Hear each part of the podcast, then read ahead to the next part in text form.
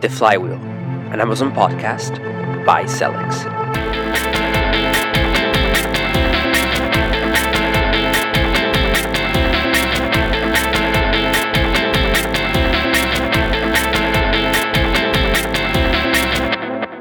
Welcome to The Flywheel, an Amazon podcast hosted by two Amazon strategic account managers, PPC experts, and automation geeks. Whether you're a seller, an Amazon agency, or a vendor, we've seen it all, and we're here to talk, discuss, and share. My name is Tommaso. My name is Courtney, and welcome to Flywheel. All right, Courtney, episode, what is it, seven? We Seven. are, we're getting old. Pretty official. I think seven I know. is means we have a podcast.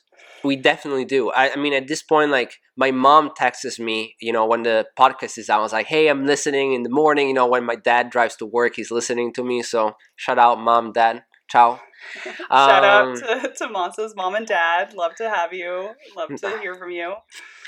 But other than my mom and dad, also today we're talking about something pretty exciting that we did mentioned on the last episode, right? Keyword harvesting.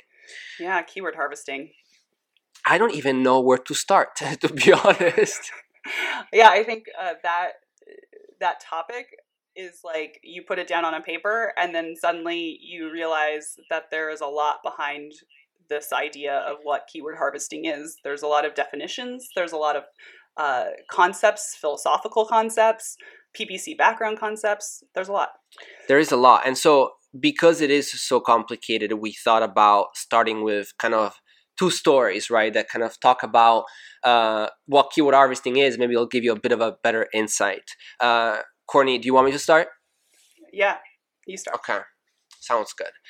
So let's go to one of my clients. Okay, I can't say the name, but basically their product, they work in the space of indoor growing technology for plants, right? And they've been a brand that's been around for a while, and they've always sold their plant, their technology on Amazon as technology to grow in their plants. Um, they've been doing this for a couple of years, and they've been doing well, but and they've always used manual campaigns. So manual campaigns is a campaign where you input the keyword that you're going to be searching, uh, and then depending on if it's a broad or phrase or exact, uh, Amazon's going to take some freedom to kind of change the keywords or go very literally right on the keywords that you inputted. But we'll talk a little bit more about about that later. But bottom line, after two years of going on Amazon with their manual campaigns, they turn on an auto campaign. And an auto campaign is a campaign that just says, "Hey Amazon, just you tell me what keywords I should be bidding against to sell my product." And as a surprise to the brand, uh, all m- most of the keywords that the auto campaigns pulled in contain search terms like cannabis, weed, marijuana, because this this product that was indoor growing technology was actually being bought on Amazon by probably kind of a different uh, customer group, and there were actually customers that were looking to uh, start their indoor growing little habits of, of weed. So this way, thanks to an auto campaign, uh, this brand found out that there was all this other family of search terms that were going to bring business in, bring sales in, that were not utilizing. And with keyword harvesting, which is kind of the idea, and I'll talk more about it later, but the idea of you know automatically harvesting or getting new keywords to bid on uh, this was essential to them because an auto campaign showed them hey you thought you knew your keywords and your keyword list but you were actually missing out on a lot of business Yeah, yeah, definitely. I think uh, I have a similar story, uh, less controversial, I think, in terms of what kind of products they were.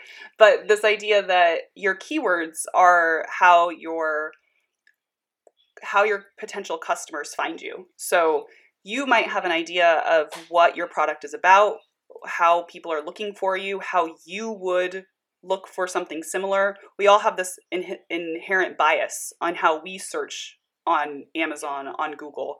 And I think human nature is that how we do things is how everyone does things.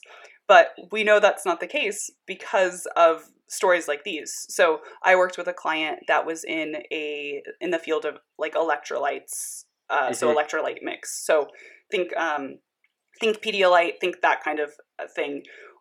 and it was developed by a doctor that was going uh, in other countries and was helping with malnourished children and making sure that people were de- were hydrated. And so, because that was kind of the ethos of how the company was founded, they very much had this very serious uh, idea about what they were doing. It was about dehydration. It was about health. And so, when they came to me and they were on Amazon, it was it was very clear what their what their goals were in terms of that. But quickly, I realized that when people are searching on Amazon, yes, people are going to be searching possibly for electrolyte mixes because they're in the construction field and it's very hot in the summer. But there's other ways to segment your traffic. And we realized quickly after looking at the data that there was also this whole other area of like hangover cures and dehydration that way for adults yeah. uh, thinking of Pedialyte. So there's a lot of people looking for Pedialyte that were adults that were looking for hangover cures. And so even though this was kind of like part of their their marketing was to go after uh, you know health related uh, dehydration, there was also this whole opportunity over here to go after people that were using it for uh, overindulgence, as we called it. And that really opened up a whole new set of impressions for them, a whole new market, really. And it didn't change anything that they had to do on their end. It was just by making sure that those keywords were in my campaigns that we were able to show the product to new people that wouldn't have searched for it otherwise. So, this is kind of a great story of like why you'd ever want to look at keyword harvesting and how you can actually use that to bring back relevant traffic that you might not have realized was relevant into your campaigns.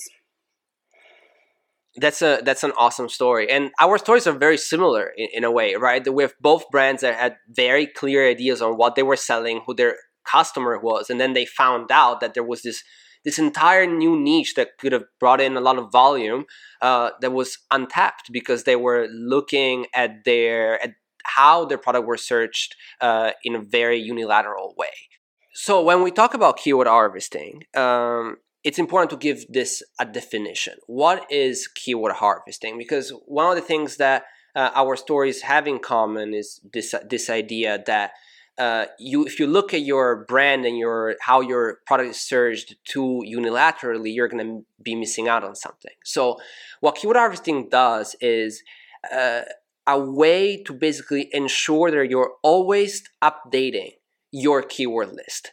Uh, so, let's say that you have 10 keywords you will always and keyword harvesting relies on the base of an auto campaign that will bring in new search terms that you may have not thought about yet that are not yet in your manual campaigns and then what is successful is going to be fed in your manual campaigns because those are new search terms and so as you go along as you keep advertising not only your keyword list is going to grow but it's also going to get updated with more efficient and optimized search terms that are going to improve your ACOS, your profitability, and hopefully grow your sales.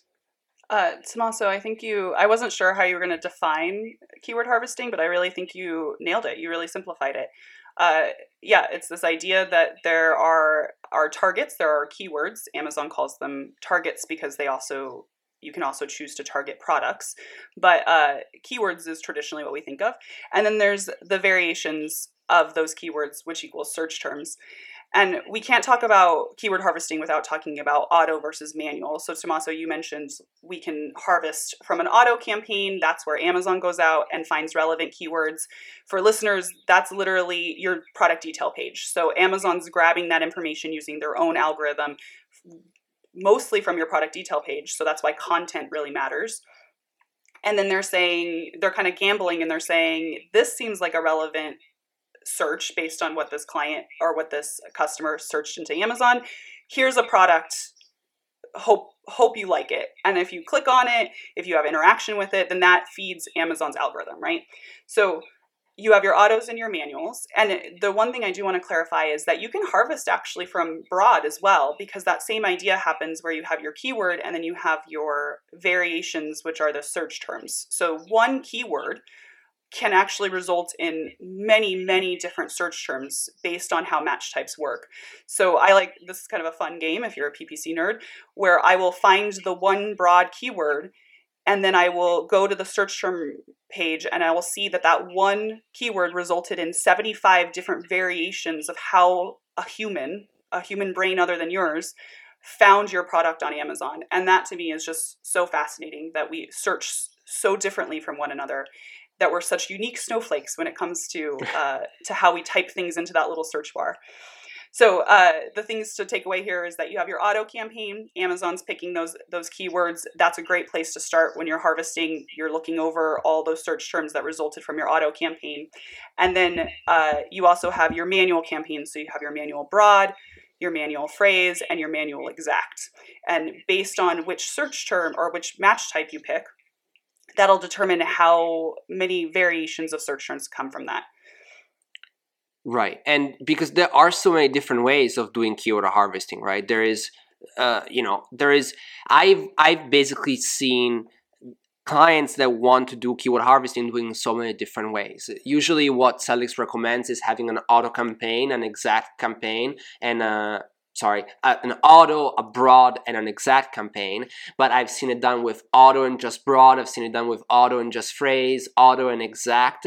I've seen it in rare cases being done with broad and exact, skipping on the auto. I think yeah. that's a bit of a you know advanced. I would call it, but advanced but like as a Specific. kind of as a yeah as a base just keep in mind that keyword harvesting should have by definition an auto campaign at the base and then some other manual campaigns. You can decide whether you want a three step process, so auto, broad, exact, or auto, phrase, exact, or a two step process auto, broad, auto, phrase, auto, exact. Yeah, and I think literally it's customizable. You can do anything you want, just do it thoughtfully. The reason why you might want to have less rather than more is because each of those campaigns are going to have budgets.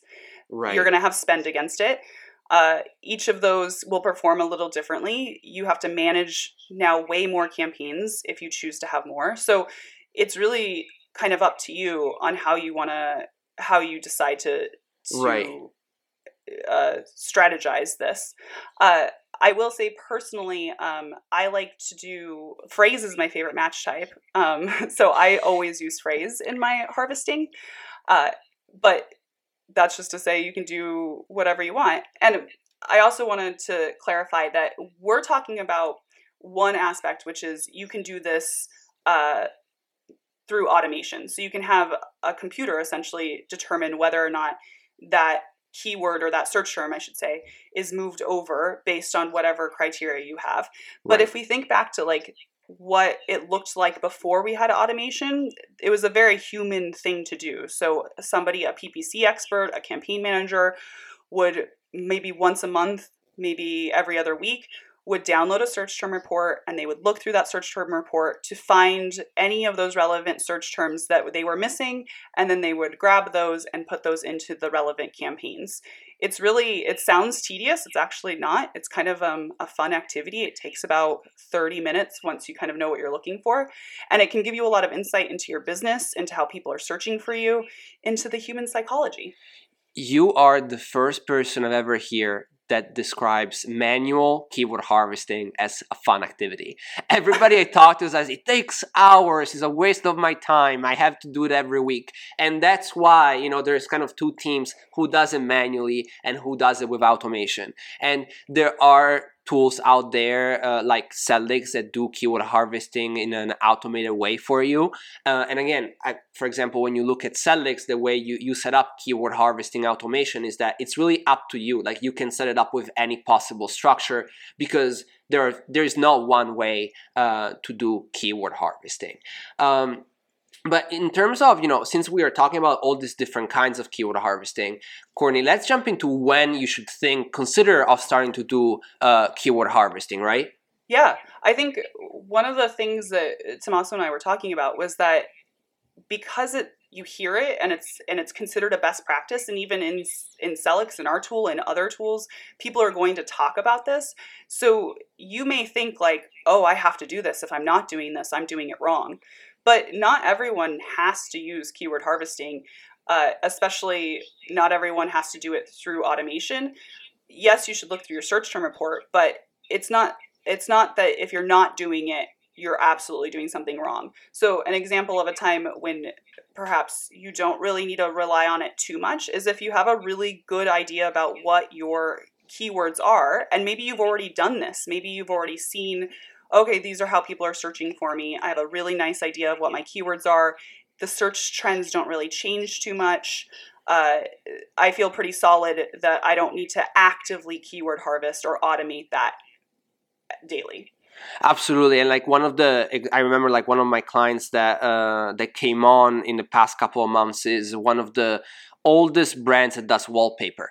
Uh, and when we got on the call, they were asking specifically about keyword harvesting, and asked them, "Well, are, how confident are you in your in your search term lists?" And they was like, "Look, we're very confident. We've been selling online for 20 years. We know how our products are searched. It's also wallpaper. It's not rocket science, so we kind of know what what is the lingo there.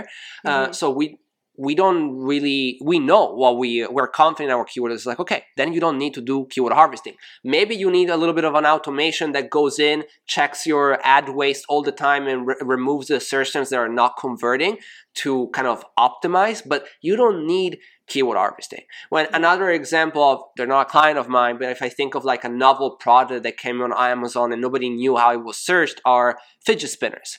Fidget spinners were was one of those internet trends, a product that came out, costed probably two cents to make, sold at like five bucks. People made millions of dollars, if not billions of dollars, selling f- uh, fidget spinners on Amazon. But the thing is, how does how do people search for a fidget spinner. If you're young, maybe you are searching for fidget spinner, maybe you don't know how to spell it, but there is a thousand ways to spelling it, there is a thousand ways of searching it. And in that case, it's like, well, you have something so novel in your hands, you need to do keyword harvesting because you want to make sure that you're you learn about your how you're searched very early on so that five years from now, like the wallpaper brand, you can say, look, I'm very confident in how I'm searched. I've done my research. Now I don't need to spend extra money to do keyword harvesting. I can just go in with my manual campaigns because I know what my search terms are.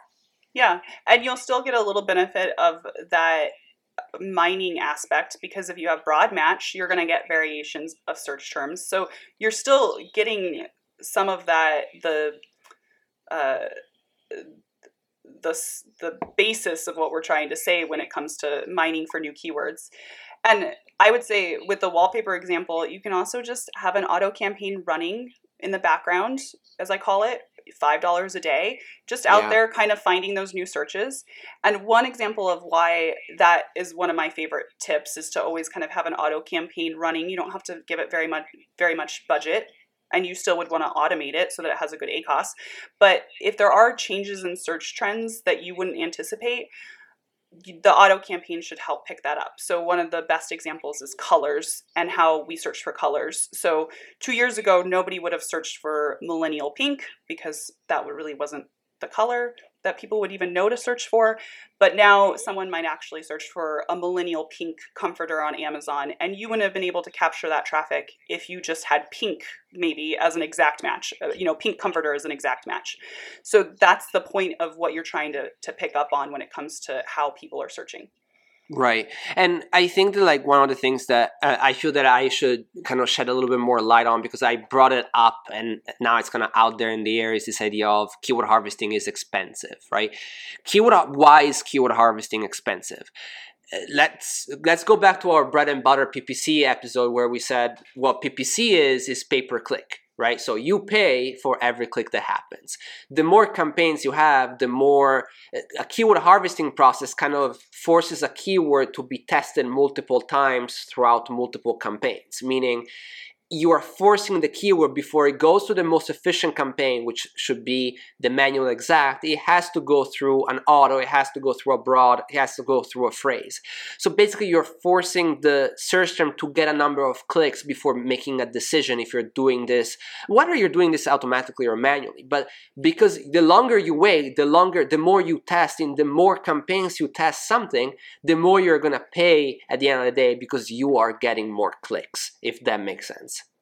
Yeah, uh, because you're essentially, it's kind of a funnel. Whenever we think of anything with PPC and marketing, you're always kind of thinking of a funnel.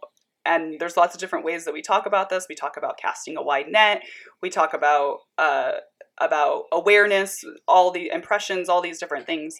But the more you test and the more you, you cast that wide net, that all costs money, right?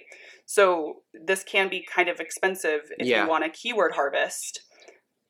because it takes time to find those those keywords. exactly and that you know time if you think of time as in our reality as the fourth dimension uh, on amazon the fourth dimension is clicks because time on amazon is measured by clicks so think about it that way that the more time is the more clicks and so the more you pay because it's pay per clicks That's uh, totally true, Tommaso. I never thought of that. it's a my physics background coming handy in ppc advertising so, uh, Tommaso, I have a question that's a little controversial. Uh, sure there's a lot of uh, concepts out there when it comes to what the purpose of harvesting is, what you're trying to do, what the best practice is. And some people would say that we should, once you find that keyword in the source campaign, we'd call it, so whether that's an auto campaign or even your broad campaign, that you should negate it and then harvest it or promote it into the next campaign that you have. So whether that's an auto to manual exact, yeah or I should say, whether that's an auto to manual broad and then to manual exact, you should be negating it in the source campaign each time so that you've now funneled, speaking of funnels, Right. all of the most relevant keywords into this one ad group or campaign. Wait, since we're getting a little technical, let me throw an example in there. And also, if you look at the description of this episode, I will add a video simulation of what keyword harvesting looks like. Uh, so make sure to check that video out because it really shows you with a visualization what uh, what happens to search terms as they're moved around in campaigns. But with, with this example, with this idea of should you negate at the source, should you not negate at the source? Let's let's say that we are running an auto to broad, very simple uh, keyword harvesting process. The auto campaign picks up. You're selling a basketball, uh, a men's basketball. It picks up the term the term uh, NBA basketball. It gets a bunch of clicks and it also converts very well. So it's obviously a high conversion search term. And from the auto, because it, it was brought up, it was not in your list and it's successful, you want to move it to your manual broad. Now, the question is, are we moving it to the manual broad in the sense that it's not going to be in the auto anymore and it's only going to be in the manual broad or are we going to keep it in both campaigns and we're just duplicating it across this is the idea of negating at the source or not Yeah. So do we want do we want it to exist in one place or can we are we okay with it existing in multiple places in multiple campaigns? And you should know that uh, if it's the same account, so you have an account on Amazon, so if it's your vendor central or your seller central, that's your advertising account. Amazon is very clear that you are not competing against yourself when it comes to these duplicate keywords. So if you have one campaign and a keyword exists in that campaign, you are not going to increase your bids because you have that same keyword in a different campaign. That's just fact. So don't worry about that. But strategically, strategically speaking, does it make sense that you technically want to have the same keyword in multiple ad groups, potentially against different products, potentially with different performance metrics? And I would say yes and no. well you're saying yes and no courtney but i know that deep down you have a strong preference for one of the two so why don't we come out of the closet on this one and tell us what is your actual preference do you negate the source or not So I don't I don't think we should negate at the source based on uh, match type alone. Now, I do believe in funneling traffic so that we have like brand versus versus category or your competitor. Those should be negatives and they should be funneled into different campaigns. But when it comes to keywords and search terms, I think they should live freely in each ad group as as they should.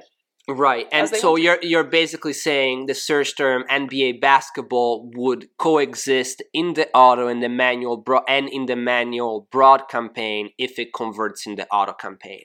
Yeah. And I I agree with you. Uh, 85% i would say uh, I, the reason why i agree with you is that i've done a little bit of research on the topic and it turns out that even if you have the exact same match type so let's say you are targeting NBA basketball in your auto campaign as broad, and you are targeting uh, NBA basketball as broad in your manual broad campaign, because each campaign is unique, you don't know where that campaign was exactly placing your ad.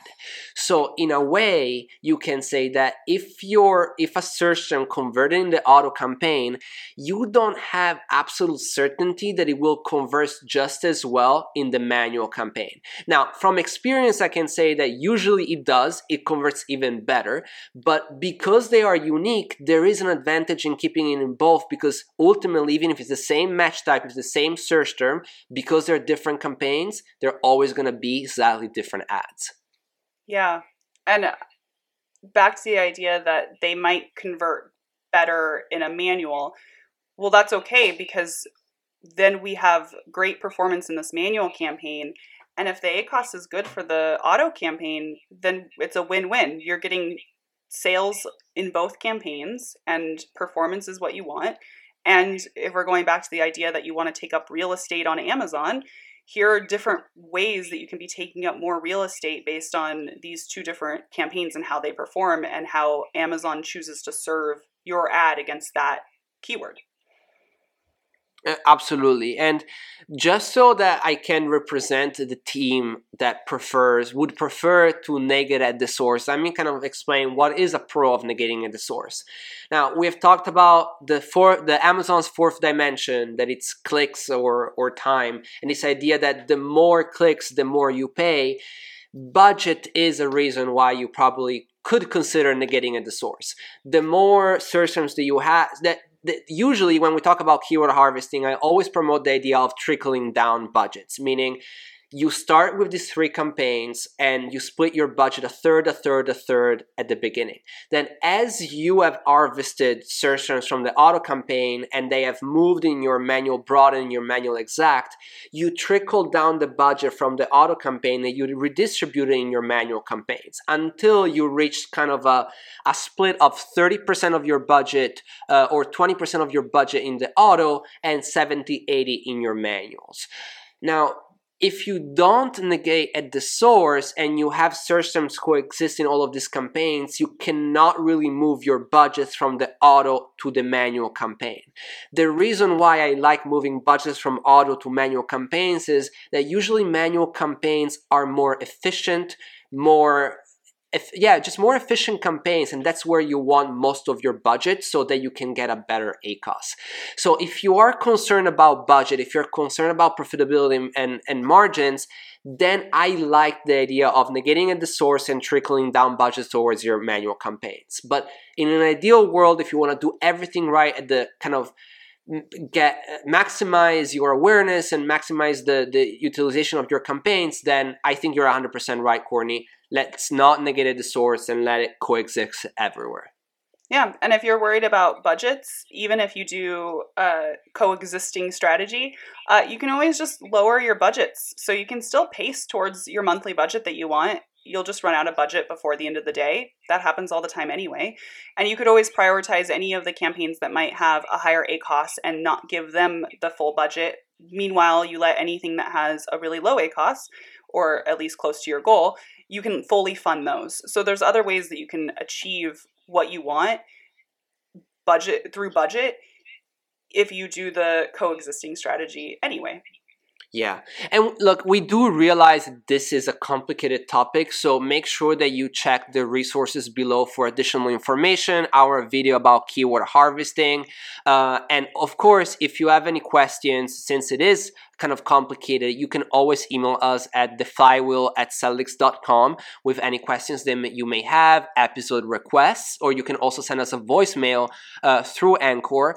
We are here to listen. Uh, we're going to respond. At the same time, please leave us a comment, follow us to get updates on new episodes. And otherwise, we will see you next week with a new episode of The Flywheel. Thank you so much for tuning in and have a great day.